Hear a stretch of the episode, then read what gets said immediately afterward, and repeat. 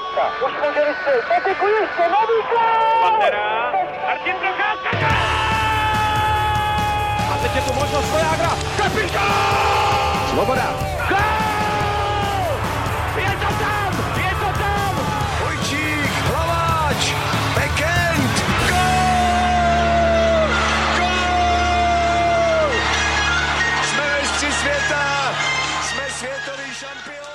Dobrý den. Sezóna v Evropě je v plném proudu, za to v zámoří teprve startuje. Vítejte u speciálního dílu Hokej Focus podcastu, který se tentokrát bude věnovat nejlepší hokejové lize světa.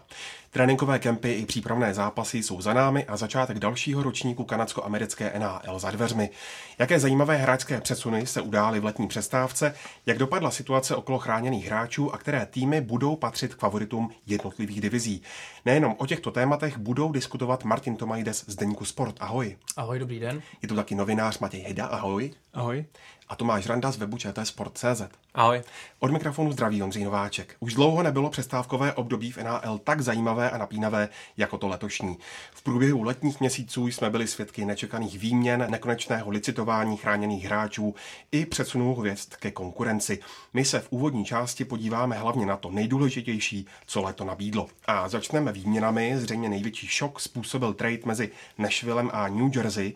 Predátoři poslali obránce PK Subena k Diablům s cílem ušetřit nabitém rozpočtu, tak jak Martina zpětně hodnotíš tenhle obchod a co to podle tebe oběma klubům přinese? Tak je to zhruba tak, jak si řekl. Ondřej, v Nešvilu šlo hlavně o to uvolnit si ten prostor pod tím platovým stropem, to za prvé. Za druhé, oni vlastně, když PK Subena před pár lety přivedli v tom velkém tradu za, za Shea Webra, tak, tak jako očekávali, že zaujme tu jeho pozici, což se samozřejmě stalo.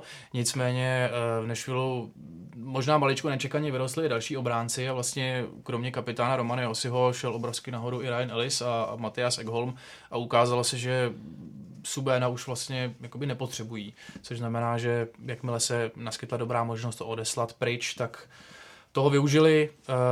Naopak si myslím, že to může být dobré, dobré i pro PK samotného, protože v New Jersey to na něm bude stát a Devils se tak trošku víc zviditelní, protože on je přece jenom takový excentrik a za mě je to dobrý tady pro obě strany, samozřejmě pokud PK udrží nějakou výkonnost. Když už Martin vlastně tady dal to přirovnání s tím Weberem a Subenem, tak právě je to vlastně diametrálně odlišná výměna. New Jersey vlastně využilo tu šanci získat hvězdného obránce, když to nešlo ani tak nějakou reálnou protihodnotu nehledal, on skutečně potřeboval spíš ušetřit na těch financích, takže o tu protihodnotu podle mě jim až tak nešlo takže nedá se to hodnotit jako například právě v tom předchozím tradu Weber za Subena, kdo z toho vyjde nakonec lépe. A vlastně ta odměna nebo ta protihodnota byl pak podpis volného hráče Meta Dušejna. V podstatě to byl ten důvod, proč oni potřebovali uvolnit těch 9 milionů, co ročně bere PK Suben a investovali těch 8 milionů ročně investovali do Meta Dušejna. V podstatě využili to, co víc potřebují a to je ta pozice druhého, respektive prvního centra, tam ještě bude záležet, kdo bude hrát na prvním nebo na druhém centru.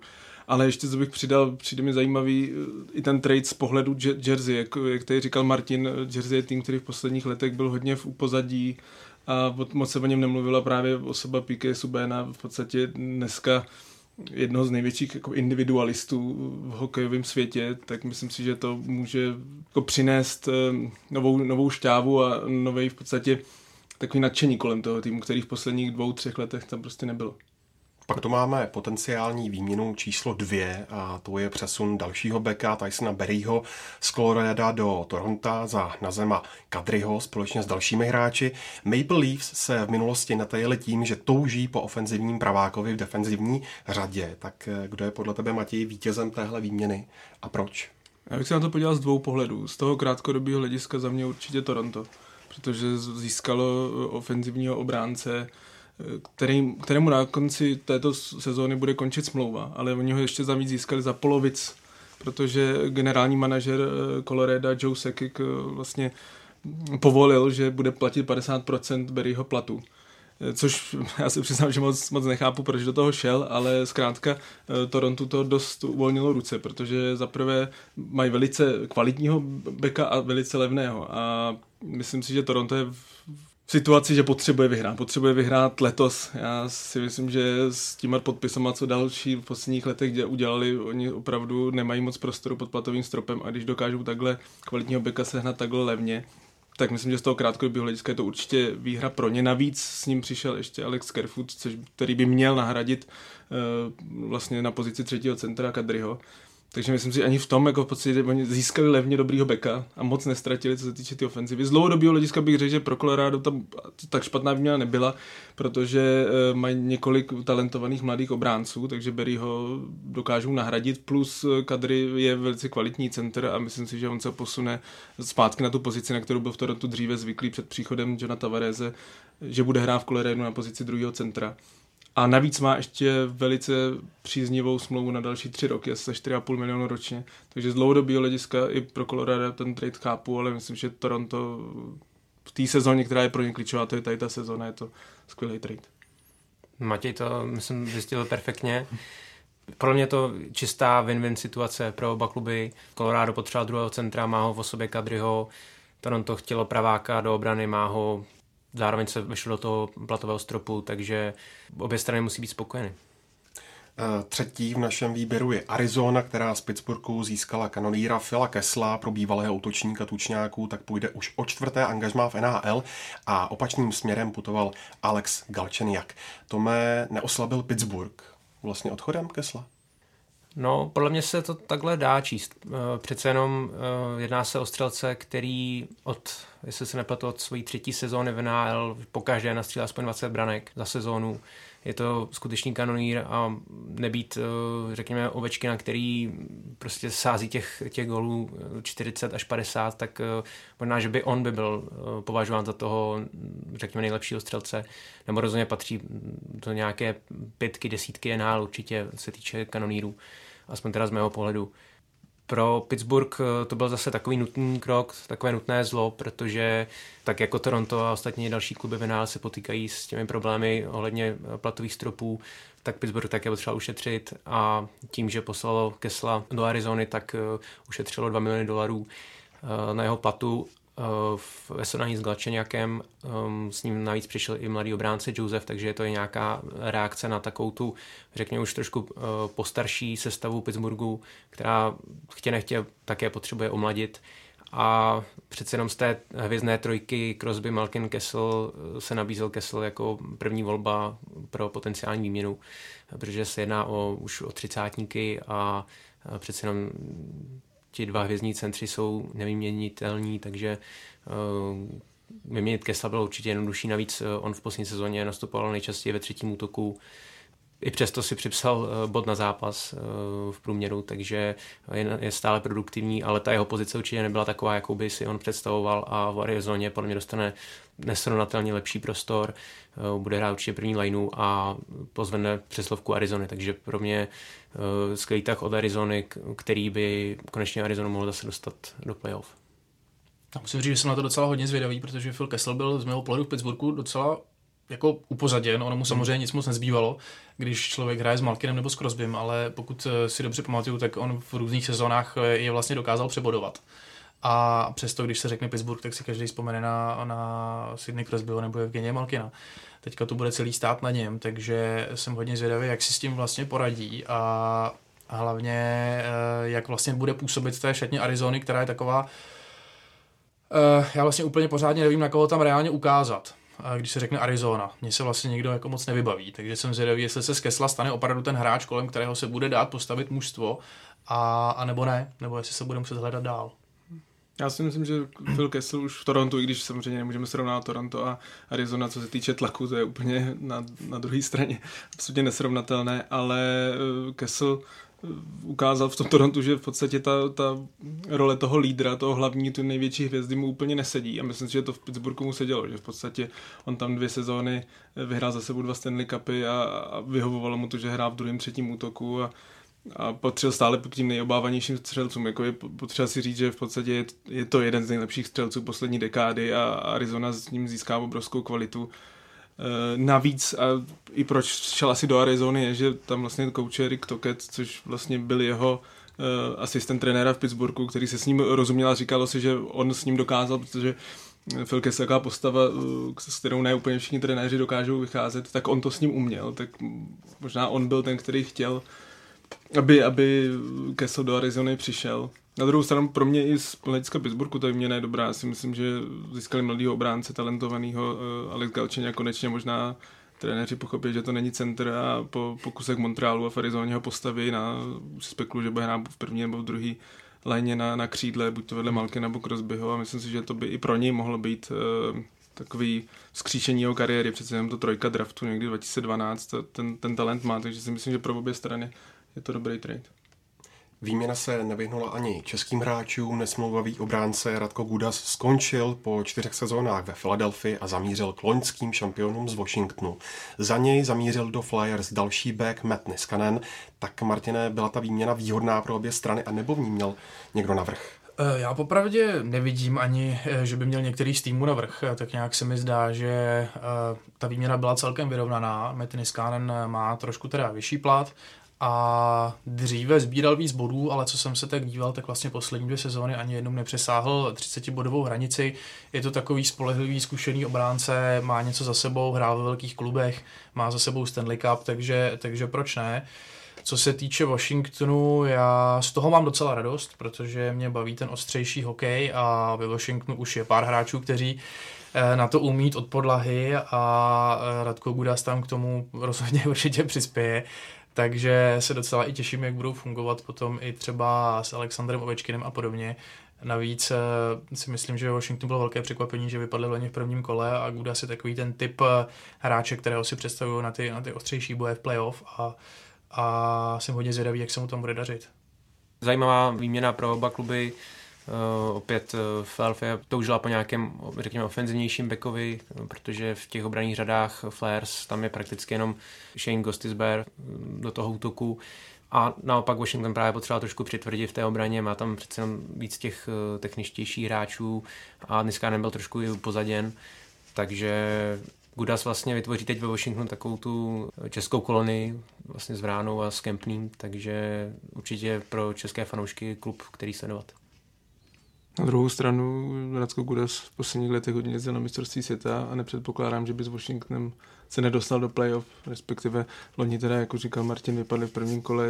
Pro mě Washington zase je jeden z největších favoritů na východě. Takže myslím si, že je to velká šance, že Radko Gudas na příští mistrovství nebude. Hmm. Aktuálně poslední velkou výměnou je odchod Justina Folka z Caroliny k úřadujícím vítězům Stanley Cupu do St. Louis. Blues naopak poslali k hurikánům Joela Edmundsona. Matěj, nepřekvapil tě tenhle tah Caroliny, která došla až do finále východní konference? Ne, nepřekvapil, protože po odchodu Justina Folka se spekulovalo už v podstatě od loňské sezóny. Oni dlouhodobě ho chtěli vyměnit za nějakého pořádného střelce. Hodně se mluvilo loni vlastně, kdy William Nylander eh, dlouho vlastně vyčkával a nechtěl podepsat smlouvu s Torantem, tak se hodně mluvilo. Carolina chtěla Williama Lendera a Justin Falk byl vlastně hráč, který ho na ní nabízeli. E, za mě, podle mě je to obrovská výhra pro, pro St. Louis, vlastně pro obhájce, nebo letos to byl obhájce Stanley Cupu. E, získali ofenzivní obránce, podepsali ho na dalších sedm let, sice ta smlouva je poměrně lukrativní, to mě možná až bych řekl moc, ale, ale je to ofenzivní back a neobětovali za něj moc vlastně Joel Edmondson je tvrdák, takový ten old school obránce, ale myslím si, že v Karolině víc než třetí obranu hrát nebude. A Justin Falk přece jenom hrál přesilovky a, a podle mě, ač Carolina má velice silnou tu obranu, takže si ten odchod mohla dovolit, tak myslím si, že se čekalo, že za něj získá víc. A pak když tam přišel, nebo na, do Caroliny putoval uh, Dominik Bok, německý prospekt, ale ten jsem koukal, že ve Švédsku úplně, úplně nezáří je to 19 letý útočník, takže otázka, jestli, pokud on vyroste a bude z něj kvalitní hráč do NHL, tak samozřejmě pak se ta výměna bude na ní koukat jinak, ale v tuhle chvíli si myslím, že to je čistě vítězství pro St. Louis a ten už velice nabitý tým je, bude ještě silnější. Mě ta protihodnota nebo respektive celkově ta výměna trošku eh, překvapila v tomhle smyslu, protože eh, si, že Carolina věděla, že o Folka tak jako tak přijde, buď teda prostřednictvím výměny, anebo za rok eh, po konci smlouvy, tak bych očekával, že Carolina udělá všechno pro to, aby ta náhrada byla zvučnější nebo prostě zajímavější. a přece jenom Joel Edmondson mm, v St. Louis byl také vlastně spíš vzadu, co se týče toho pořadí beků.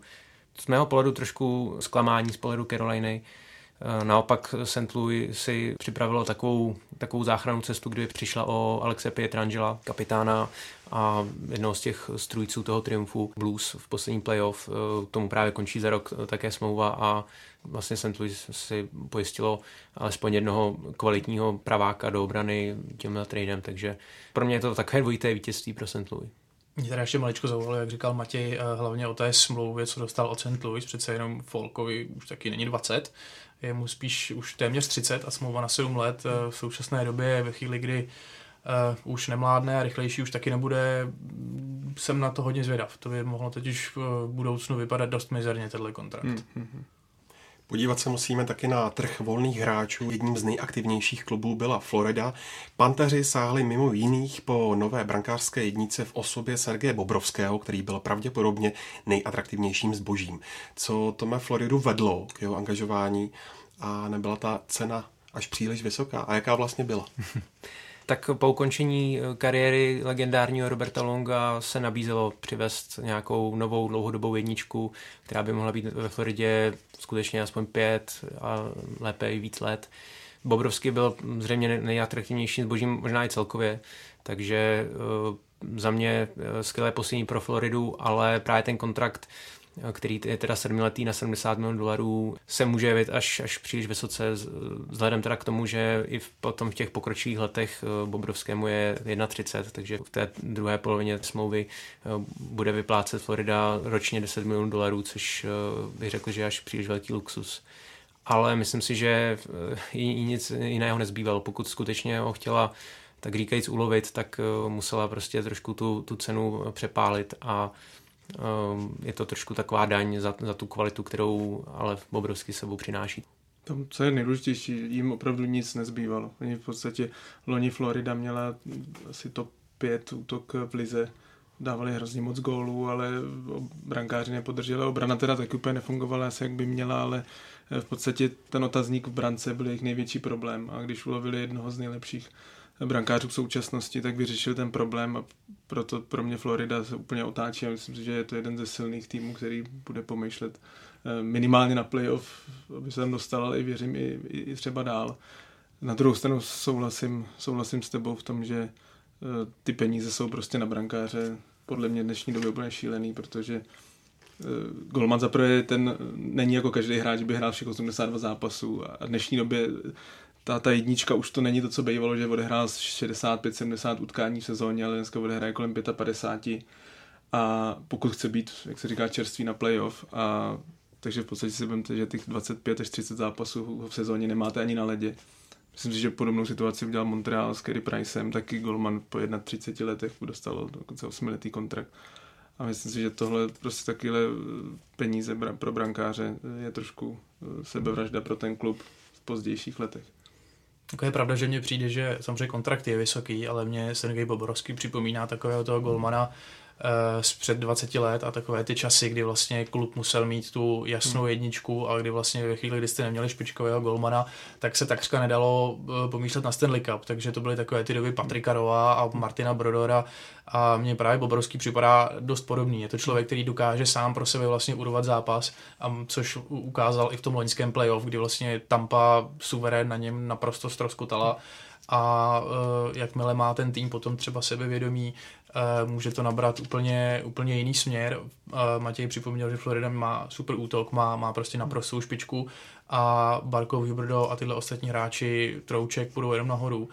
A já si myslím, že první kolo je úplný minimum pro Floridu v hmm. příští sezóně, vůbec bych se nedělal, kdyby šel ještě víc. Pokud Boborovský zůstane zdravý, tak uh, můžou pomýšlet hodně vysoko. A ukázali to teda i v těch přípravných zápasech. Pak tu máme vedení Dallasu, to se rozhodlo už tak zajímavý kádr ještě vylepšit a sáhlo po trojici Joe Pavelsky, Cory Perry a Andrej Sekera. Jsou to, Martiné, vhodné posily, které hvězdám chyběly v honbě za titulem, nebo už se podle tebe jedná o hráče za Zenitem? Uh, já, když jsem to pozorně sledoval v tom červenci, tak jsem si říkal, že by bylo super, kdyby tyhle všichni hráči přišli tak před pěti lety. A protože přece jenom, já, samozřejmě Pavelský pořád 30 gólový střelec, a Corey Perry taky má co nabídnout. Mně se to líbí, já uh, nezastírám, jsem fanoušek Dallasu, mám uh, z těch podpisů radost, ale popravdě si nejsem úplně přesně jistý, jak vlastně ty hráči zapadnou do toho současného konceptu, kdy Dallas hraje hodně defenzivně a opět ukázal to i v přípravných zápasech, kdy dával těch golů málo, ačkoliv má útočnou vazbu úplně gigantickou s Radulovem, Jamie Benem, Tylerem Seginem a teď vlastně ještě s Pavelským. A musí se to tam nějak probrat, aby zase ty branky začaly padat. A nicméně hráči jsou to všichni dobří a zkušení. Otázka je, jestli ještě budou na ten současný hokej stačit. Andrej Sikera v posledních letech byl hodně zraněný, Corey Perry v minulém ročníku taky a v současném se zranil vlastně okamžitě během přípravného prvního zápasu. No uvidíme. E, doufám, že to dopadne dobře, ale může to taky dopadnout katastrofálně. Veřejně to špatně dopadnout může. Na druhou stranu Corey Perry a Andrej Sekera budou hrát za vyloženě za drobný na poměry NHL, což je důležité zmínit. A Joe Pavelský sice vysloužil velice kvalitní smlouvu, myslím si, že v loňské sezóně dal jsem 38 gólů, takže se to čekalo. Na druhou stranu vlastně podle mě síla Dallasu dneska, jak už si říkali, hodně v obraně. A přitom, když máte na přeslovce Johna Klimberka, Miro Heiskinena, či Isu Lindela a to jsou beci, který fakt nebudou tam střílet rány od modrý, ale nahazují tam ty puky, které jsou přesně pro Joe Pavelského, nejlepšího hráče podle mě v posledních deseti letech hmm. na teče před brankou. Takže myslím si, že tady ta kombinace, já si dokážu představit, ač Pavelský mu je už 35 let, tak pro mě je to jeden z nejvíc nedoceněných hráčů poslední dekády v NHL a myslím si, že on je schopný v Dallasu zase dát 30 gólů. A co se týče těch uh, dalších dvou, tak uh, nejenom teda, že uh, ta smlouva je minimální, ale jestli se nebylo, tak je jenom jednoletá u obou. Takže pokud tady ten v vozovkách risk nevíde, tak, nebo tady ta sázka, tak uh, dobře nevadí a po roce se můžou, může dala spolednout jinde. Není to ten vysloveně ten, ten gamble, že podepíšou Perio na tři roky a Sekru na čtyři, když už hmm. jsou v těch uh, 30. letech svého věku.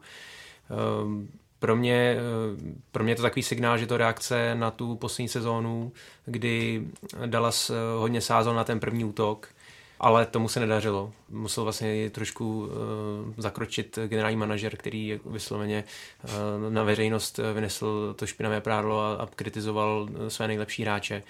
Pak teda přišlo kýžené zlepšení, ale myslím si, že Dallas byl hodně závislý na tom prvním útoku, právě Seigin, Radulov, Ben a takhle se přece jenom rozšiřuje trošku ta palebná síla, takže podle mě je to dobrý, dobrý tah a i takový chytrý, že prostě zkusí to jednu sezónu, vyjde to, nevíde to, uvidí se pak dál podle výsledku v playoff.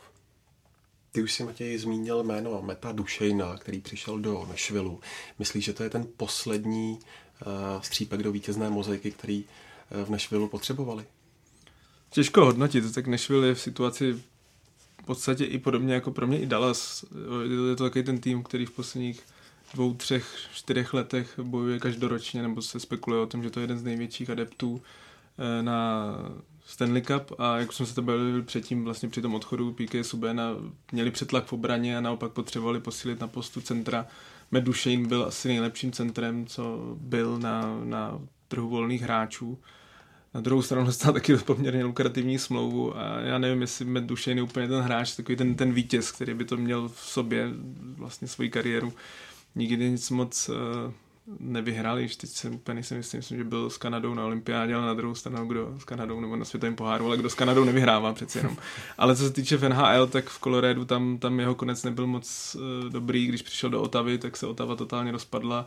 V Kolumbusu měl velice dobrou sezónu loňskou, ale taky mu končila smlouva, takže možná to je jeden z těch důvodů. Nevím, ne, nevím, jestli Duchesne je ten vyloženě ten rozdílový hráč. Říkám, když chvíli chyběl ten, ten center, Meduši se tam hodí, on se vlastně rozmýšlel mezi, mezi Montrealem a, a Nešvilem. Montrealu fandil jako malej a Nešvil vlastně, on, on hraje na kytaru, je takový hodně, že chodí po koncertech a, a sám myslím, že i koncertuje, takže se vyloženě do toho týmu hodí, ale nevím, jestli dokážu úplně říct, že on je ten poslední, co by chyběl, protože v Nešvilu se začínám obávat, že možná bude vznikat problém v brance a No to já už si myslím, už, už tak dva roky poslední, že jestli jsem říkal před rokem, před dvěma, že se to. Eh, ty dveře, to okno uzavírá, tak teď už jako je... Při... na to a slovo. Teď, teď už je skoro zavřeno. Eh, přece jenom Rinemu bude 37, jestli se nepletu, na podzim. A tak eh, možná, že to je takový poslední, poslední rok pro Nashville v této sestavě a takhle posílen hmm. od Dušejna eh, udělat eh, zase ten výrazný úspěch v playoff. Já jsem skutečně do teďka vlastně tak trošku konsternován, že od té doby, co Nashville byl ve finále, kdy měl Pittsburgh na lopatě, tak křivka je spíš jako dolů, což bych nečekal vůbec. Já jsem čekal, že Nashville bude dominovat západu minimálně. A ten, ten příchod Dušejna zase eh, přináší zase další otazníky. Takhle Kyle Turris spadne na, do třetího centra hmm. se smlouvou 6 milionů dolarů hmm. na rok. Uh, to je také uh, velký luxus. Uvidíme, no. Asi, asi se to nabízelo pro Nashville, tady ten tah a určitě jsou s ním silnější, to určitě. Byl tam ještě, pánové, nějaký další přesun z řad volných hráčů, který vás osobně hodně zaujal? Já, já mám jeden, mě určitě zaujala Minnesota. Ne teda pozitivním světle. My vlastně podepsali Meta Cukarela, norského útočníka, velice kvalitního, ale mu je dneska 32 let, myslím. A Minnesota je v situaci, kdy hraje podle mě v suverénně nejsilnější divizi, v centrální divizi, která fakt tam vidím 5-6 týmů, který můžou bojovat o playoff a oni jsou asi jediný, kterým moc nevěřím. A čekal jsem, že budou tak, nebo že nastane takový ten, ten rebuild, který je potřeba, kdy v podstatě vy se snažíte pět až deset let o to bojovat o Stanley Cup a pak zjistíte, že prostě ta kvalita není tak vysoká, že musíte trošku ty přestárné hráče se zbavit a, a spíš se snažit omladit, nadraftovat nové, takže podepíšou taky docela lukrativní smlouvu s takhle sice kvalitním hráčem, ale říkám, já nevidím tu, tu kvalitu týmu tak vysokou, aby oni mohli pomýšlet eh, na playoff nebo dokonce v tom playoff něco udělat. Takže z pohledu jak týmu a v podstatě ani hráči, moc to nechápu, protože asi dostal tam nejlepší, nejlepší smlouvu, co, co mu byla nabízena, ale Minnesota je pro mě tým, který nevím moc kam jde, teď v podstatě před pár dny podepsal Jareda Spurgeona, což je něco podobného jako kontrakt uh, Justina Folka. Je to kvalitní obránce, ale je to je mu taky 30, 30 let, podepsal ho na 7 let. Myslím si, že to prostě bude za 7, 8, nebo za, ani ne 7, 8 let, ale za 4-5 let opravdu strašný kontrakt a já opravdu nevím, kam Minnesota, kam, kam, kam směřuje. Myslím si, že vždycky nejhorší, jak se říká, být eh, ve, ve prostřed. Nebýt silný na to, abyste mohli bojovat o Stanley Cup, ale zase nebýt tak slabý, že můžete nadraftovat kvalitní mladé hráče a za pár let se vrátit do boju o Stanley Cup. Oni jsou deset let někde uprostřed a myslím si, že tudy cesta nevede. Trošku mě nahrál, eh, já přidám Columbus. Ten vlastně přišel od Bobrovského a o Panarina, který šel do New York Rangers. Eh, to se tak nějak očekávalo, že oba odejdou a já jsem byl zvědavý, koho Columbus přivede jako náhradu. Vlastně do branky přijde Lotyš eh, Elvis Merzlikins, eh, který si vyzkouší první zahraniční angažmá, nebo respektive první angažmá v zámoří a do útoku přišel Gustav Nyquist, e, švédský útočník, který podle mě ale zdaleka nedosahuje kvality Panarina a tomu také dali poměrně vysokou smlouvu čtyřletou. E, nemyslím si, že zrovna tento hráč Columbus nějak vytrhne a jsem trošku zklamán z, z jednání Blue Jackets, protože Čekal bych eh, daleko důraznější pohyb na trhu, eh, tak jak vlastně byl aktivní na, na uzávěrce přestupů, tak eh, bych čekal, že teď zareagují na ty, na ty odchody a myslím si, že Columbus čeká náročná sezóna i právě kvůli tomu slabšímu posílení. No já jsem zvědavý na Tampu, loňský naprosto neohrožený vládce základní části, který totálně vyhořel v prvním kole tuším, že o nikoho nepřišel velkého hmm. a vlastně přivedl docela zajímavá jména za, za minimální peníze. Obránce Kevina Shattenkirka, který byl vykoupen z New Yorku, a útočníka Patrika Meruna, který vyhrál se St. Louis Stanley Cup. Oba dva dohromady se vešly, tuším, že lehce na 2 miliony. A Tampa, o které se říkalo, že když vlastně nevíde ta předchozí sezóna, tak se pomalu začne rozpouštět, vlastně se vůbec nerozpustila a je ještě silnější. Hmm. A pokud z toho ale tentokrát Stanley Cup nebude, tak jsem mám pocit, že se tam ten tým asi napůlí pravděpodobně, takže hmm. jsem hodně, hodně, hodně zvědavý, kam až to dokážou Lightning dotáhnout a jestli se vlastně dokážou zvednout z toho, z toho průseru, který tam vlastně připravili. Tampa vlastně vyměnila Millera, vlastně do Vancouveru ten trade a díky tomu vlastně ušetřila mm, peníze a, a vlastně já musím souhlasit, že teď je tam podle mě ještě silnější s, s těmi akvizicemi. V brance ještě Curtis McLeany, uh, kvalitní dvojka. dvojka, která určitě vypomůže Vasilevskému, dá mu víc oddechnout, aby byl čerstvější na, na, na vyřazovací boje, takže já jsem také překvapen z Tampy, očekával jsem, že to, to bude ten jejich vrchol toho kádru, ale oni skutečně dokázali udržet a asi, asi jsou ještě silnější. No.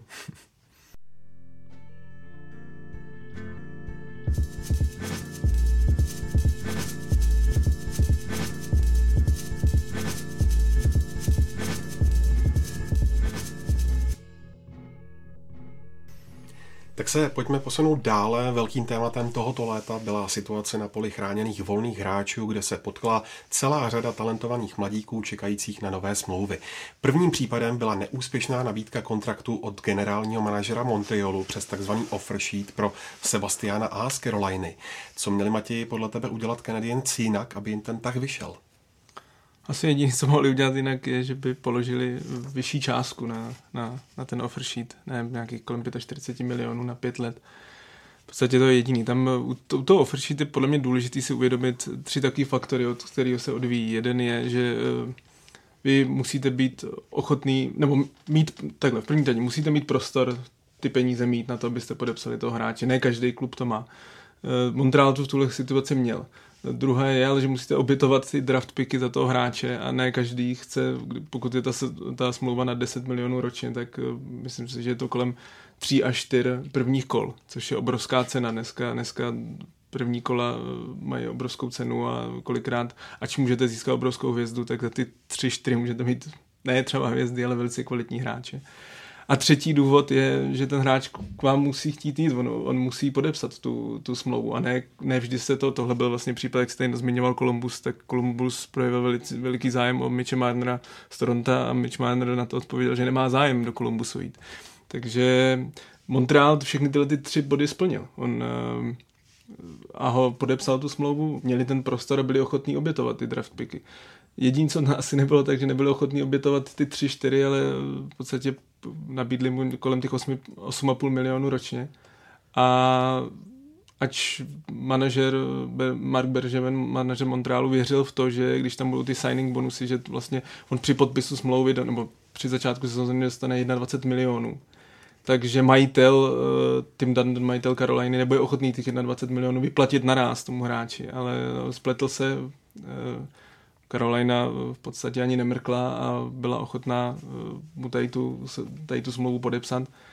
Takže jediné vlastně, co mohl udělat, bylo dát, eh, dát na stůl víc peněz. Na druhou stranu, vlastně si spolu do Montreal on taky nic nestratil. On vlastně nestratil žádný draft picky, eh, podepsal vlastně konkurentovi na, na východě, podepsal to hráče jenom na pět let. Dneska se snaží ty, ty mladí hráče podepisovat na díl, on vlastně za pět let bude volným nechráněným hráčem. Takže za pokus to stálo, nevyšlo to, asi to bylo jedině o penězích, kdyby prostě byl ochotný dát víc, tak možná by Carolina ten offer sheet nepodepsala. Já si myslím, že skutečně eh, pokud Montreal chtěl přivést AHA, tak eh, nebo eh, pokud to mělo být reálnější, aby ho přivedl, tak ta částka musela být nesonatelně vyšší uh, určitě přes 10 milionů a, a spíš víc, aby donutila Carolinu uh, už prostě počítat s tím platovým stropem, jestli, jestli se může Carolina dovolit uh, vyrovnat tu částku, uh, jestli by se jí to vůbec vyplatilo, ale skutečně myslím si, že se nacházíme v době, kdy uh, ty offer sheety Uh, už, už nemají takový smysl, jako možná měli před, řekněme, deseti lety. Teď už je skutečně nová doba a ty výměny uh, se těm klubům prakticky nevyplatí, protože uh, nabízíte čtyři potenciálně zajímavé hráče za jednoho, byť teda hotového a skvělého v současnosti, tak ta, ta, ta směna by byla, nebo je prostě um, nesrovnatelná a je to, je to skutečný risk um, obětovat například právě čtyři jedničky draftu, na kterých můžete vystavit uh, budoucnost organizace na další 10-15 let. Uh, když to vezmu v extrémním případě, uh, jako je Toronto, které nadraftovalo postupně Nylandera, Marnera a Matthewse a té potenciální měně třeba z Carolinu by měla jednoho aha, hmm. jednoho Sebastiana a, a proti tomu hmm. takhle ty, obětoval tady ty potenciálně budoucí tady ty tři hráče, tak uh, to skutečně um, nelogické. No. Pro mě to byla minimálně teda dobrá show, protože co se týče, co se týče toho trhu s těmi chráněnými volnými hráči, tak mi to přišlo hodně zlouhavé tohle léto hmm. a tady to byl samý peprný komentář jak ze strany Montrealu, tak Caroliny, pak nějaké tahanice na Twitteru a vypadalo to velice dobře bylo fajn, takže za mě víc takových. Já jsem, já jsem čekal, že během toho leta jich bude víc, těch nabídek. Já taky popravdě, no. Ale jak jsem říkal, ty tři body, které jsou důležité splňovat, tam často tam vzniklo to, že ten hráč, eh, který ten nechráněný volný hráč nechtěl podepsat jinde, jako byl Marner. Pak eh, Montreal ještě před Ahem projevil zájem od Brenda Pointa a ten jasně řekl, že prostě nikde jinde než v Tampě podepsat nechce. Hmm.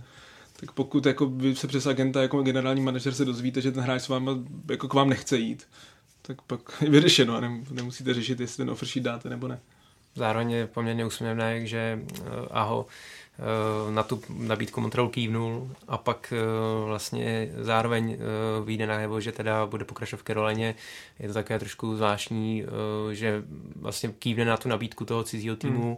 Dá se to chápat tak, že chce hrát za Montreal, proto teda přijme tu nabídku cizího týmu, ale vlastně tím, že Carolina tu nabídku vyrovnala, tak zůstává v Karolině a jede se dál, jako kdyby se nic nestalo, je to takové trošku zvláštní. To pak hezký ten první den, když přijde do té kabiny no.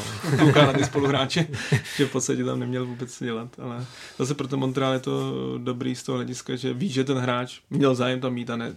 Hmm. No a když se ještě vrátíme k tomu několikrát vzpomínanému Michi Marnerovi, tak jak tě bavila tahle sága, Tome? Eh, já jsem, já jsem čekal, eh, kdy, kdy skončí, protože eh, to memento z loňské sezóny, kdy William Nylander trucoval až úplně do poslední prakticky minuty, co, co to šlo, tak byla, byla otázka, kdy Marner se teda uvolí podepsat kontrakt a kdy se dohodnou. Bylo jasné, že Toronto musí přestoupit na, na tu Marnerovou hru, protože bylo jasné, že ho musí podepsat za každou cenu a ta cena byla vysoká. Eh, Marner požadoval podobný kontrakt, eh, jako získal Matthews eh, vlastně loni, okolo těch 11 milionů dolarů za sezónu a teď skutečně šlo jenom o to prostě najít ten konsenzus a v případě Toronto hráli roli i 100 tisíce dolarů Nakonec to Toronto teda zvládlo snad přesně na dolar, co se týče rozpočtu a platového stropu, takže je to taková nepříjemná situace pro Toronto, ale uh, myslím si, že jsou rádi, že to mají za sebou a daleko dřív než, než v případě Nylandera, kdy ten přišel prakticky celou podzimní část soutěže a doplatil na to obě strany. Jak klub, tak hráč. Klub nemohl využívat jeho služeb, hráč, eh, než se dostal do formy, tak eh, prakticky celá základní část utekla a než se stihl rozehrát, tak to skončilo v playoff v prvním kole a vlastně formu nabral až, až na mistrovství světa, což Toronto bylo k ničemu. A, takže eh, tady v tomhle případě Mitche Mánera, ten začne hned do začátku sezóny, stihl i přípravný kemp, takže v tomhle, z tohohle pohledu to jsou dobré zprávy pro obě strany.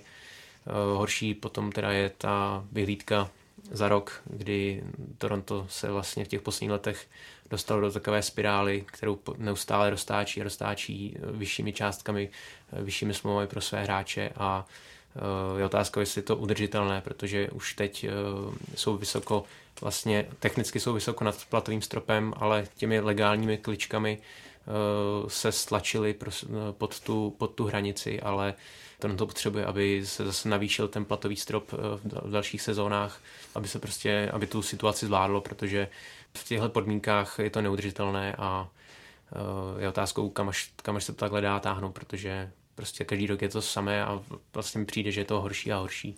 Eh, za rok eh, to bude muset vyměnit polovinu obrany, respektive polovině obránců končí smlouvy a Toronto si nebude moc dovolit, takže je otázkou, co bude po sezóně. Ale Toronto se zaměřilo prostě na tady tu sezónu, jak se říká, jde all in a to věří, že letos už teda konečně bude ten rok úspěšný. Dalšími sledovanými osudy byly smlouvy pro obránce McEvoye z Bostonu a nebo útočníky Tkačeka z Calgary a Pointa z Tampa Bay.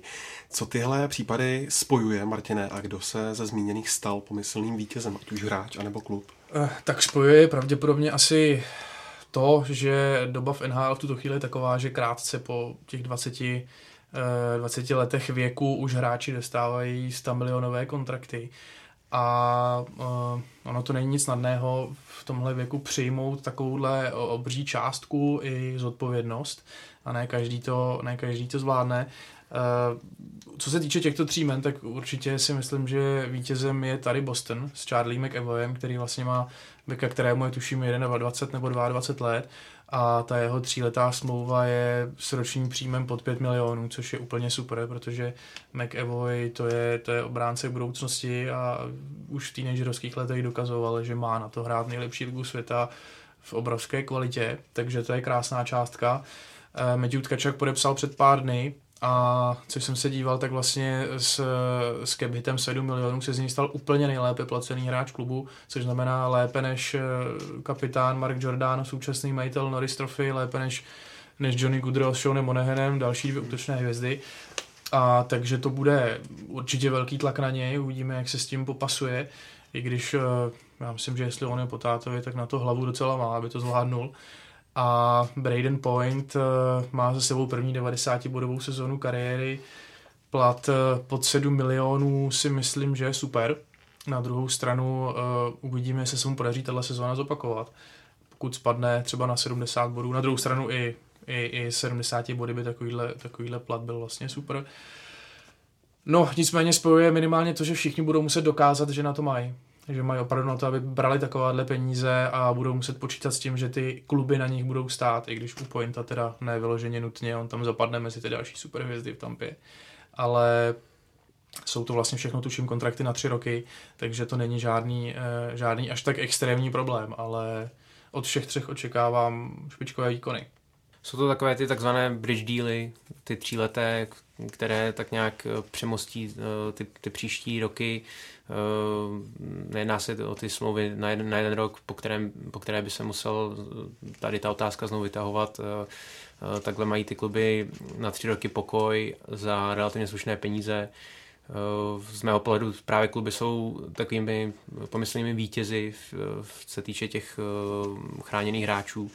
Aspoň teda v těchto třech případech, protože Všichni tři jsou teda na tři roky za slušné peníze a nedošlo právě k těm přemrštěným částkám, eh, jako v případě Mánera a, a, podobně. Uvidíme potom, co za tři roky, no, protože uh, tihle hráči určitě potom budou vyhlížet právě ty 10-11 milionové kontrakty a je otázkou, kam se ta NHL zase vyvine za ty tři roky, co se týče platů, protože um, přijde mi, že, že stoupají až, až nezdravě a vlastně, když se podíváme na eh, otázku platového stropu, který byl zaveden eh, po té dlouhé výlukové sezóně 2004-2005, tak eh, od té sezóny 05-06, kdy byl platový strop 39 milionů dolarů, tak teď po těch 15 letech je víc než dvojnásobný a, a nadále bude stoupat. Navíc chystá se nová, nová smlouva mezi NHL a televizními společnostmi ohledně vysílacích práv, takže tady se očekává znovu takové, řekl bych, i skokové navýšení eh, rozpočtu eh, nebo těch, těch platových stropů. Takže mám z toho trošku obavy, kam až to povede, protože některé ty týmy rozehrály skutečný gamble a eh, když se podíváme na, na ty otázky financí, tak devět klubů už teď překročilo tu, tu technic, technickou čáru platového stropu a dalších 11 eh, má rezervu snad jenom do 2 milionů, takže prostě dvě třetiny klubů každý rok balancuje na, na té hranici, na té maximální hranici platového stropu. Je otázka, kam, kam to povede dál, ale eh, přijde mi trošku, trošku zběsilé tempo, snad se to nějak zpomalí, vyrovná. Na druhou stranu v porovnání s baseballem, americkým fotbalem či NBA jsou ty platy ještě dost miniaturní, takže po, po, nutno se podívat na to i z, toho, z tohohle hlediska. Nevím, jestli je to tak hrozný. Já si myslím, že dneska je ten trend, že po, v podstatě ty nejlepší hráči musíte zaplatit ty nejlepší hráči. Nejhůř, nejhůř mají týmy, který třeba nemají takový hvězdy, nemají, neinvestují kolem těch 10 milionů za hráče, ale pak platí ty vyloženě hráči který, ve třetí, čtvrté léně, který se dá jednoduše nahradit a platí jim 2-3 miliony.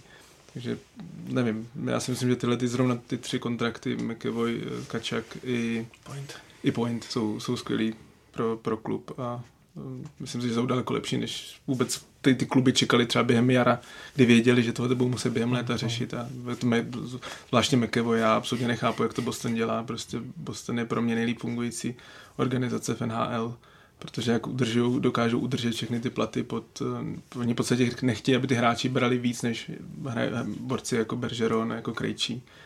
jako dřív bral třeba Chára.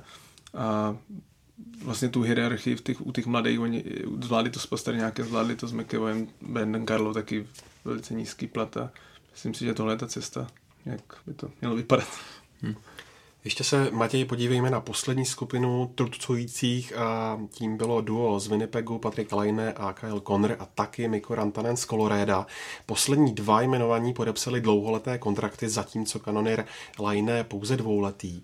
Neudělal, myslíš, Winnipeg s touhle krátkodobou smlouvou chybu? Těžko hodnotit, jestli udělal chybu. Já si myslím, že neměl vůbec na výběr. Já si myslím, že Patrick Laine dal jasně najevo, že ve Winnipegu dlouhodobě nebude chtít hrát Myslím si, že jeho výroky do novin, eh, hlavně ve Finsku, teda ne, že by se takhle projevil úplně v Kanadě, ale, ale ve Finsku několikrát zaznělo, že není úplně Winnipegu spokojen, není spokojen s tím, jak ho trenér využívá. A hodně se spekulovalo o tom vůbec, jestli podepíše smlouvu s Winnipegem. Spíš já jsem docela bych dával víc než 50% tomu, že, že ho v létě vytradují, že ho vymění, protože zase na druhou stranu je to jeden z nejlepších talentovaných střelců v NHL. Hodně se o něm říká, že to je nový Aleksandr Ovečkin, což minimálně v tom střílení gólu a stylu, jak střílí ty góly, se dá k němu přirovnat. Ale myslím si, že nemě na výběr a podle mě ta smlouva pro Winnipeg není vůbec špatná. Zároveň eh, Line si věří v to, že po slabší sezóně, kdy neatakoval tu hranici 40 gólů, tak eh, je schopený opět atakovat, možná i dosáhnout na tu pomyslnou padesátku. A sází na sebe.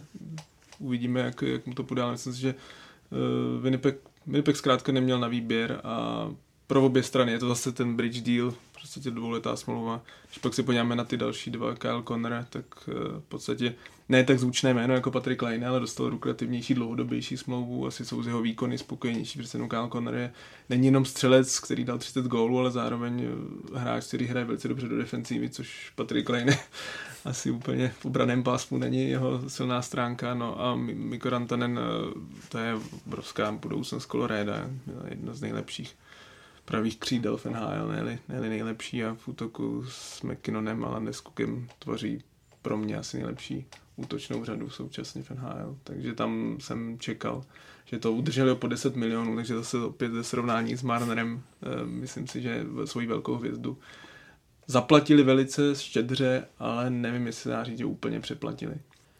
Já bych se krátce vrátil k tomu Lejnemu, na to já, toho já čekám hodně, protože on si hmm. sám právě, jak říkal Matěj, těmi výroky podle mě dost naložil a nebude to mít teďka úplně snadné. A jeho sezóna poslední byla z mého pohledu z těch slabších, protože bilance 30 plus 20 a k tomu eh, v tabulce plus minus mít minus 24, uh, to se nepovedlo úplně. A čekal jsem, že už se trošku bude zvedat. A teď popravdě mě dost zajímá, jakým směrem bude jeho kariéra pokračovat, protože Eh, těmi výroky si opravdu moc jako nepomohl a mm, je dost možné, že i v Kanadě mu to, mu to ty diváci, fanoušci dají hodně sežrát a co jsem slyšel, tak i ve Winnipegu je to trošku taková divočina, je to taky ostřejší město, hmm. tak aby tam nikde nedostal třeba železnou tyčí po hlavě. A jsem, jsem, čekám od něj hodně a myslím si, že, myslím si, že i ten klub od něj čeká dost, přece jenom teď se ho tam maličko rozpadlo, Winnipeg byl trošku černý kůň. I pro mě těch posledních let obrana se maličko rozsypala a bude to, bude to těžší teď a bude hodně potřeba eh, vítězit a Lajne toho na sebe teďka bude muset vzít dost. Já jsem to nechtěl zmiňovat, ale uh, nejsem uh, příznivec konspiračních teorií, ale jedna mě velice pobavila na YouTube je k dohledání jedno video um, právě na konto Lajného, kdy vlastně za tím poklesem jeho formy uh, by mohlo být hraní populární hry Fortnite, které dával asi větší přednost v sezóně než tréninku, protože nějaký fanoušek si dal práci a vyhledal vlastně přes Lajného oficiální nick výsledky a, a výkony v té hře, takže ten pokles jeho formy korespondoval s tím, jak moc hrál Fortnite. A hrál dobře? Uh, to nevím, to nevím, to, to, to si už nepamatuju. Hodně, ale, ale ne góly. Uh, takže uh, no, je to, je to zajímavé a vlastně docela jsem mi zaregistroval, že to uh, téma, protože teď ti mladí hráči, kteří vlastně se věnují hodně hraní na konzolích a podobně, tak vlastně šéfové vedení výpravy těch týmů, když jsou třeba na tripu, tak zakazují hráčům tady tu zábavu. Oni jsou schopni i to, že právě když jsou někde na nějakém tripu a na hotelu není televize, oni si, oni si na ten výlet v vozovkách koupí v první prodejně s, s elektrotechnikou a propaří uh, veškerý volný čas a potom uh, ty výkony uh, tomu odpovídají na ledě, takže jsem zvědavý, jestli, jestli Line si dal tady toho přestávku a jestli se, se vrátí spíš k hokeji.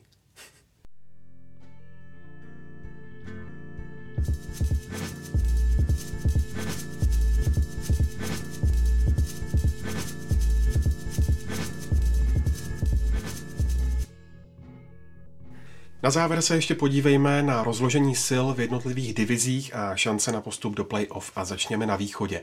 V atlantické divizi obhajuje titul Tampa Bay, eh, tu už tady nakousl trochu Martin. Matěj, myslí si, že budou blesky znovu tak dominantní, nebo vyhraje divizi někdo jiný? Jako říkal Martin, eh, v podstatě Tampa neoslabila, řekl bych, že ještě posílila. A potom, co oni měli historickou základní část, jednu z nejlepších v historii, zároveň měli historický playoff, kdy vypadli 0-4 eh, s osmým týmem eh, nebo s Columbusem.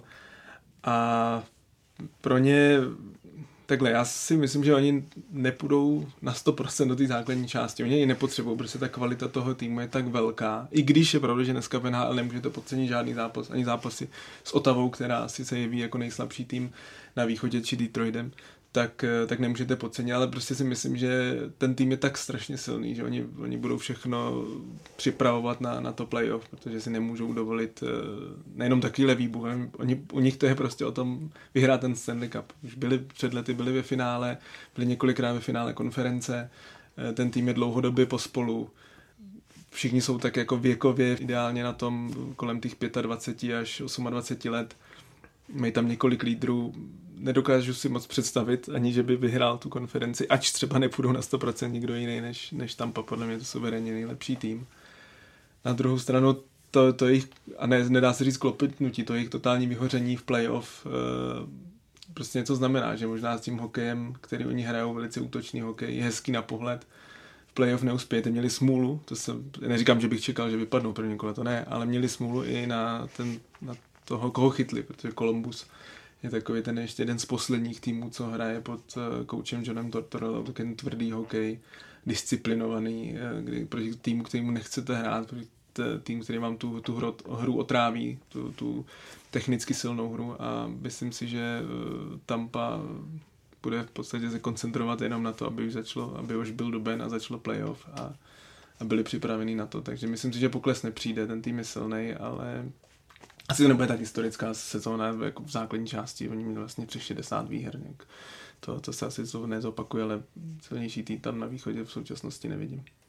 Já souhlasím, podle mě ta trojka tak nějak zůstane první Tampa a teď je otázka, kdo bude druhý, protože uh, trochu to vypadá, že pokud Toronto chce jít uh, do druhého kola, tak uh, musí skončit v základní části nad Bostonem, aby nehrál sedmý zápas v TD Garden, kde uh, po každé z posledních dvou let uh, prohrál. Uh, podle mě Tampa, už jsme se o tom bavili, posílila, uh, přivedla i Peta Meruna, který možná by mohl přinést nějaký ten X-faktor do toho playoff, takového toho důrazného, nepříjemného hráče do brankoviště. Možná je to hráč, který jí potom v playoff uh, výrazněji pomůže.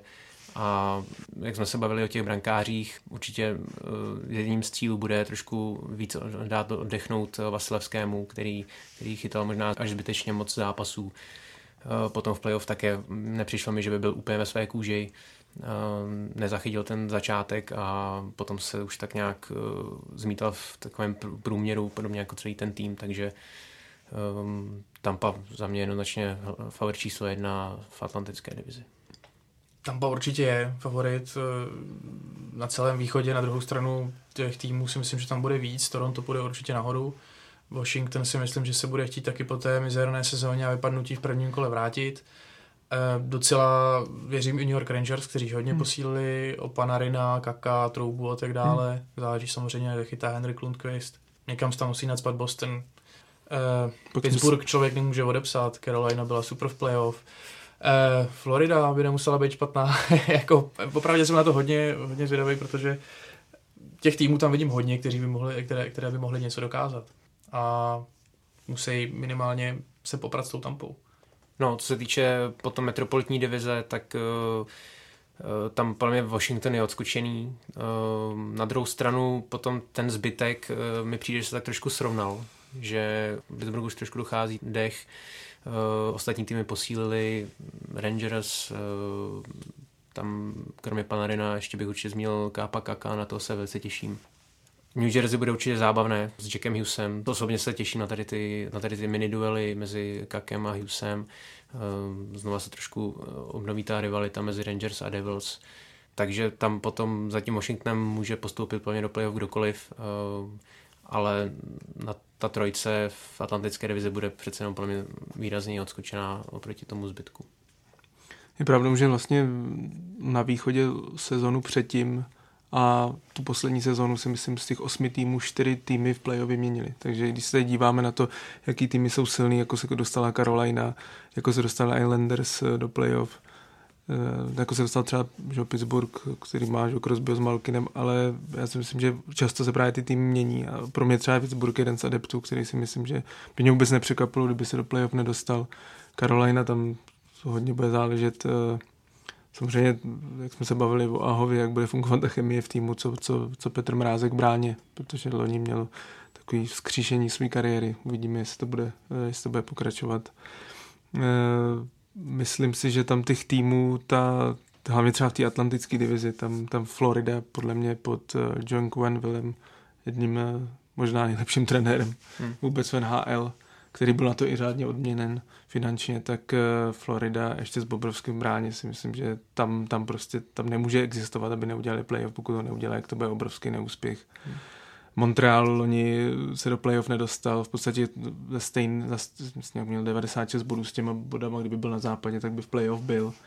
Což zase potvrzuje, že ten východ je podle mě dnes v současnosti trošku odskočený. Myslím si, že Buffalo půjde nahoru, že už prostě nemůže ten tam přišel nový trenér Ralf Kruger, který na světovém poháru s, vlastně s týmem, s tím mezinárodním týmem, takový těch od, odpadlíků se dá říct trošku, um, tak, tak vlastně se dostal až do finále, jeho hokej je hodně takový dá se říct defenzivní, ale má, má hodně to. A to, to, to co možná Buffalo chybělo, že tam v podstatě si hráli tak všichni tak nějak, jak chtěli a, a že mu tomu dá tu, tu strukturu a aby to fungovalo, takže Myslím si, že tam, jak jsem už zmínil předtím, kromě Otavy a Detroitu, není slabý tým a vůbec mě nepřekvapilo, že se tam kdokoliv další do toho playoff dostal na úkor třeba Pittsburghu, na úkor samozřejmě Columbusu, který extrémně oslabil, či Islanders, No a pak tu máme západní konferenci, která se dělí na dvě kvalitativně rozdílné divize. Ta centrální je mnohými považována za vůbec nejlepší v celé lize, což potrhuje i přítomnost posledních šampionů ze St. Louis. Jak reálná, Martiné, je podle tebe jejich obhajoba Stanley Cupu a kdo z favoritů by tu divizi mohl ovládnout? toho Sentlu je asi těžko, těžko hodnotit, vzhledem k tomu, jak na tom ten klub byl eh, v této sezóně, nebo teda v té předchozí, že ještě v lednu vlastně oni byli úplně poslední a já bych absolutně nečekal, že se něco takového jako Stanley Cup může stát, nebo finále Stanley Cupu, nebo třetí kolo, prostě absolutně ne. Vůbec jsem nečekal, že by se mohli dojít a trošku uh, mám pocit, že by z nich mohl být takový uh, tým Los Angeles zhruba před deseti lety, kdy vlastně oni taky byli takový spíš na těch nižších pozicích v tabulce najednou z ničeho nic, toho byl Stanley Cup a pět, šest sezon, kdy byli vlastně hmm. špičkoví, pak ten pohár udělali ještě jednou. A tomu věřím, že by třeba Blues mohli dokázat. Samozřejmě pokud se ukáže, že Jordan Bennington v bráně nebyl jenom eh, takový zázrak na jedno playoff, ale pokud stabilně dokáže chytat to, co chytal, tak potom. Nicméně, co se týče té divize, pokud víme tam Nashville, Winnipeg, St. Louis, Dallas, Colorado, Chicago a Minnesota, takže eh, asi kromě těch posledních dvou jmenovaných si myslím, že kdokoliv tu divizi by mohl vyhrát. A vlastně i od Chicago čekám, že půjde výrazně nahoru. A těžko ukazovat favorita, já bych rád řekl, že to bude, že to bude Dallas samozřejmě, ale sám tomu úplně nevěřím. A e, kdybych měl na jeden z těch týmů ukázat, tak bych možná vybral Colorado, protože to je pro mě klub, který e, jde nahoru a myslím si, že v příštích letech se tam bude držet dlouhodobě. A čas ukáže. Já naprosto souhlasím s Martinem, přesně Colorado je pro mě tým, kdybych si měl vsadit, kdo, kdo možná vyhraje nejsilnější divizi v NHL, tak bych sadil i na Colorado. Pro mě ten tým, ač trošku jsem tady kritizoval eh, manažera Sekika za ten trade Berryho, nebo proč teda nechal Toronto těch 50% platu, jsem moc nepochopil, ale jinak si myslím, že ten tým je perfektně vystavený, je mladý, Nathan McKinnon v loňském playoff eh, ukázal, ten aspoň v těch prvních dvou kolech ukázal, že je fakt jedním z nejlepších hráčů světa.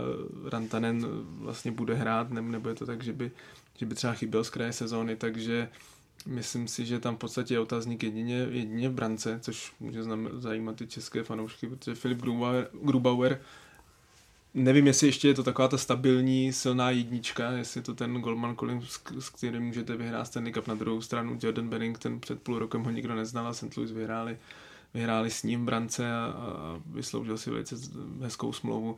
Takže uvidíme, jestli Grubauer ukáže, ukáže svoje kvality. Myslím si, že to může samozřejmě dát prostory Pavlu Francouzovi, který by měl být dvojkou v klubu ale Colorado je pro mě jedním a já na rozdíl od tebe, ale možná to je tím, že jsi jako fanoušek skeptik, já hodně věřím Dallasu, myslím si, že ta zkušenost, ta hlavně ta obrana, v podstatě Dallas dřív, no dřív, no, to si jako blbě, ale, ale byl to takový ten tým o té jedné léně, já si myslím, že jejich hlavní síla teď v těch třech obráncích, Heiskinen, Klinberg a Salendel, to je fakt obrovská kvalita. Je pokud Ben Bishop brankář, který má velice často problémy se zraněními, jestli mu vydrží zdraví, jestli bude zdravý na to playoff, do kterého si myslím, že se dostanou, tak Dallas je další jeden z těch týmů. A pak tam máme ten Winnipeg, který hodně oslabil v obraně, to mě, mě trochu mrzí. Přál jsem, přál jsem, já pořád bych rád, aby už kanadský klub po 26, 27, 26 letech vyhrál konečně Stanley Cup, tak a Winnipeg pro mě loni byl největší favorit, já jsem mu ohromně věřil, myslím si, že ten tým fakt má úplně všechno, ale jim se absolutně rozpadla celá obrana, myslím si, že to může stát i playoff, nejenom eh, boje o Stanley Cup, nebo aby byl jeden z největších adeptů, ale i to, aby se vůbec do těch bojů dostal. No, já si myslím, že trošku výhodou těch eh, klubů z té centrální divize je to, že skutečně každý může porazit každého, ty, ty símy jsou neskutečně eh, vyrovnané, silné a myslím si, že až tak eh, nebude záležet na tom, kdo třeba tu divizi vyhraje, protože tam jako skutečně si těžko vybírat, ale já si myslím, že právě Dallas, eh, Nashville, Colorado, uh, určitě tady ty tři s těmi bych počítal do playoff. Uh, otázka St. Louis, uh, já, já jim už v té nové sezóně nevěřím, protože půjdou do, do ní úplně v jiné pozici. V té loňské využili právě toho, že se s ním vůbec nepočítalo a oni se, jak se nastartovali tou na tou vítěznou vlnou na začátku nového roku, tak eh, se, se na ní dovezli až, až eh, ke Stanley Cupu, navíc eh, ve druhém kole postoupili přes Dallas až golem v prodloužení sedmého zápasu, takže vůbec žádná pohádka se nemusela konat, takže já jsem tolik nevěřím, byť teda určitě budou v tom širším okruhu, ale, ale co týče teda té centrální divize, ale favorité jsou, jsou jinde a Um, já si myslím, že třeba Dallas, že by mohl tu divizi, divizi vyhrát, takže uh, ale opakuju, myslím si, že jedno, kdo, kdo vyhraje divizi, může tam prostě kdokoliv uh, přijít přes kohokoliv uh, a věřím trošku víc Chicagu, uh, které poměrně nepochopitelně s těmi výkony, um, s těmi osobními maximy Kejna Touce se nedostal vůbec do playoff, tak eh, teď si myslím, že s tou posílenou brankářskou pozicí Robina Lenera z Islanders eh, by přece jenom měli patřit do toho eh, širšího okruhu kandidátů na playoff a neměli by tak pabirkovat na spodku.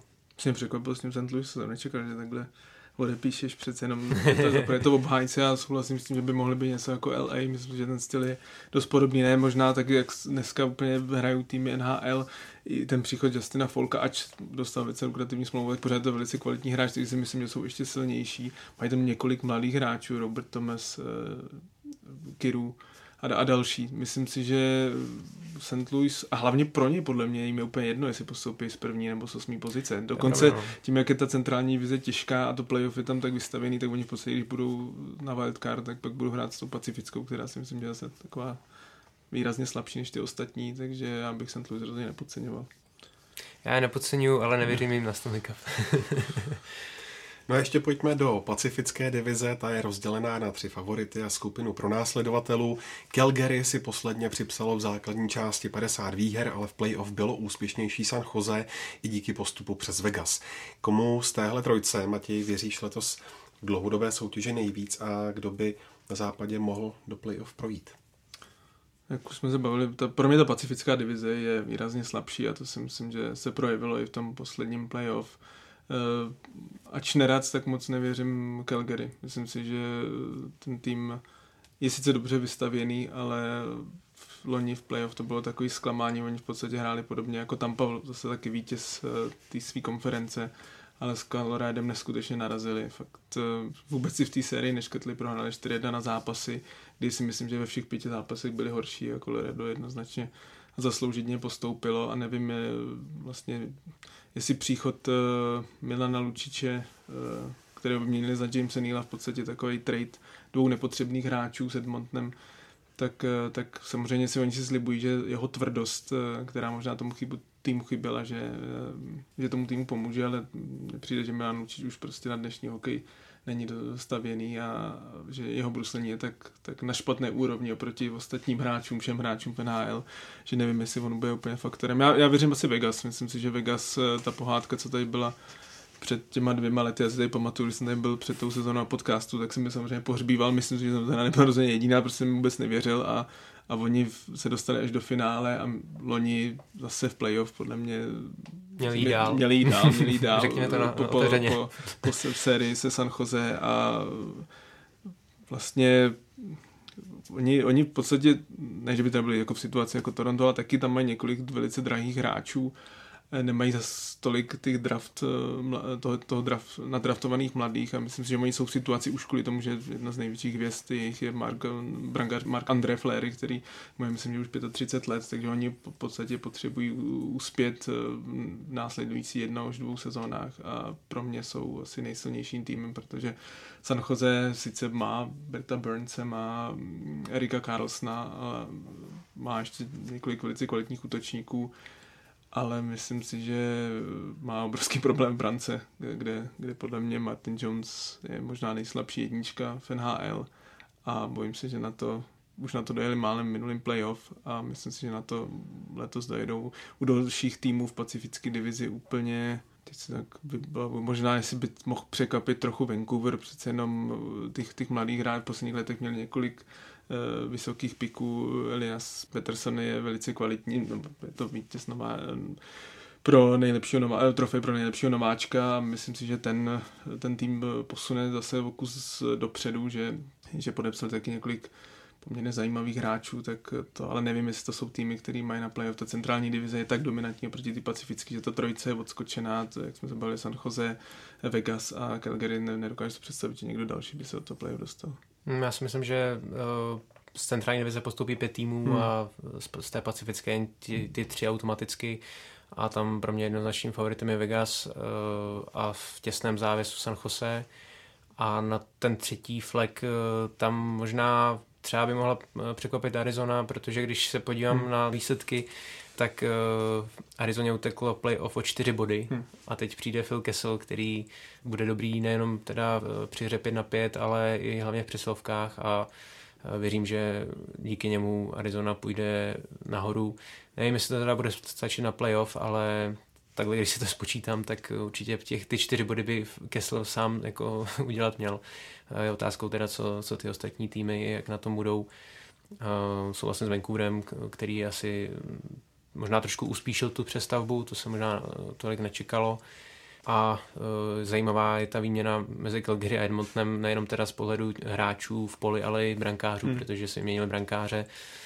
E, Mike Smith jde do Edmontonu a v Calgary bude Cam Talbot. E, ne, ne, ne, nejsem si úplně jistý, jestli Calgary touhle, vlastně to ani nebyla výměna, ale to, jestli nějak jako posílila na brankovišti.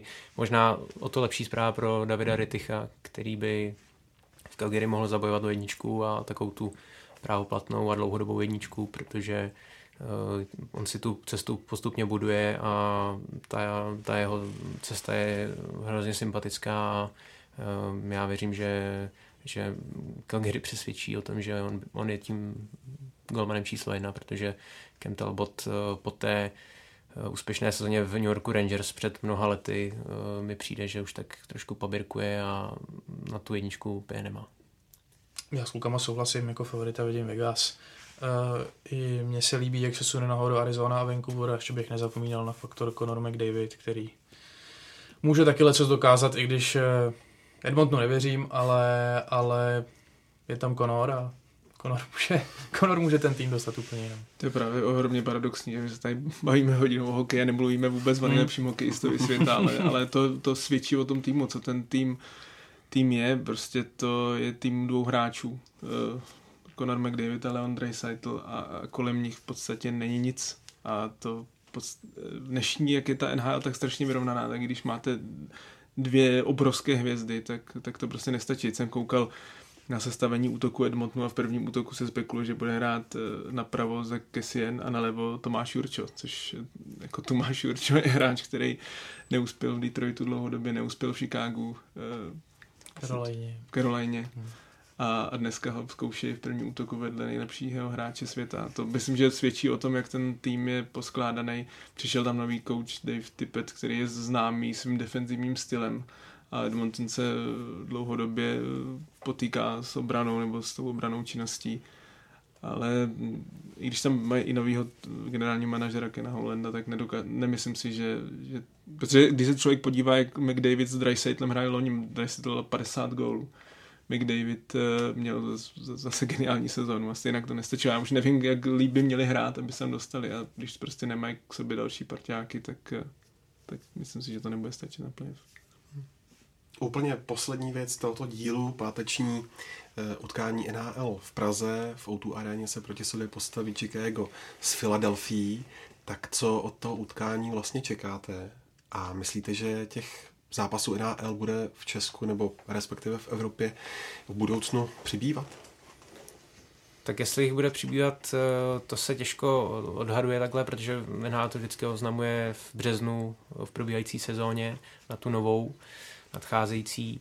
Eh, každopádně NHL se zase po těch asi šesti letech pauzy eh, vrátila takzvaně do Evropy v těch zhruba posledních třech letech a znova rozjíždí, ať už teda sezónu, nový ročník v Evropě, nebo v průběhu sezóny, v, eh, řekněme v listopadu, se, se zde odehrávají dvě utkání, což si myslím, že je dobře, protože myslím si, že už tady byl zase trošku hlad v Evropě po NHL zápasech NHL trošku ustoupila od toho, od té premiéry, že uh, nezačíná, nezačíná nový ročník uh, tím evropským zápasem, ale je to prostě nějaký další den, nebo potom v listopadu, ale myslím si, že se jí neustále daří oslovat nové a nové fanoušky.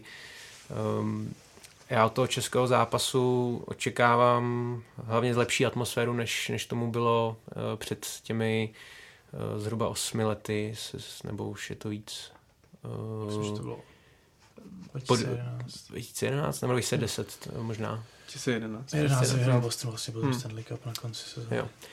Takže tak ta atmosféra byla taková komorní, uh, nikdo nevěděl moc komu fandit, uh, diváci se spíš dívali na oky, než by fandili něk- nějak, některému z těch týmů. Uh, já doufám, že se prosadí čeští hráči, kteří by právě trošku pozvedli tu atmosféru a jsem zvědavý na výkony Kubalíka, Kemfa a Vráčka. Máme se na co těšit. Myslím, že důležitá byla ta volba těch týmů, který jsem zvolil. Filadelfie už díky Kubovi Voráčkovi dlouhodobě, nebo dříve Radku Gudasovi je velice populární tým v Čechách a to si myslím, že se dá říct i o Chicagu, který eh, tím, že vlastně v to posledním desetiletí urvalo tři Stanley Cupy, tak jeden z takových těch nejsilnějších hmm. týmů a, a tím si získal řadu fanoušků v Čechách, takže si myslím, že eh, je, že, že to bude hodně, hodně lákavý pro, pro český diváky. Samozřejmě vždycky je lákavý se podívat na tu NHL, když na druhou stranu kdo měl tu možnost se podívat na NHL v Americe nebo v Kanadě, tak pak se to řekne, že přece jenom ta atmosféra je tady, a nejenom tady, ale celkově v Evropě jiná, protože já vždycky říkám, že, to, že tam nechodí fanoušci těch klubů, ale chodí tam fanoušci NHL, to znamená, že tam přijdou lidi ve všech dru, různých dresech všech týmů a to samozřejmě se na té uh, atmosféře podepíše.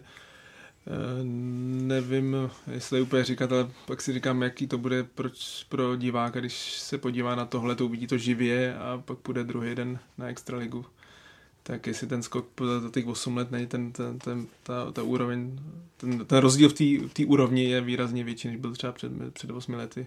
A se bojím, že je a to není samozřejmě dobrá zpráva úplně pro český hokej, ale bude to obrovský zážitek. Myslím, že prostě pro, pro člověka, který má rád, má rád NHL, má rád hokej tak a má možnost se na tyhle ty zápasy eh, podívat, tak, tak určitě doporučuji. Je to tak, já čekám show, to je vlastně víceméně asi to jediné. Je to kvalita, NHL se prostě bez urážky nedá srovnat s čímkoliv, co tady hmm. můžeme vidět. A ačkoliv vlastně, co si pamatuju z těch zápasů Bostonu s Phoenixem, ten NHL začínal se toho sezóna, ty hráči byli absolutně na rozehraní, ale to byly přihrávky z první, to byly přesné střely z první a tak dále. A když se člověk druhý den, přesně jak říká Matěj, zapnul prostě tu extraligu, tak ten rozdíl byl, byl znovu bez urážky prostě markantní. Takže bude to zábava, bude to super hokej, bude to reklama na hokej. Tak jo, z dnešního Hokej Focus podcastu je to všechno. Martina, Matěj a Tomáši moc krát díky za vaše glosy a komentáře a díky taky vám, posluchačům, za přízeň. Ještě připomínám, že tenhle i další podcasty jsou na webu čtsport.cz a nebo taky ve vašich oblíbených podcastových aplikacích, ať už na Soundcloudu, v iTunes, YouTube i na Spotify. Tak se mějte hezky.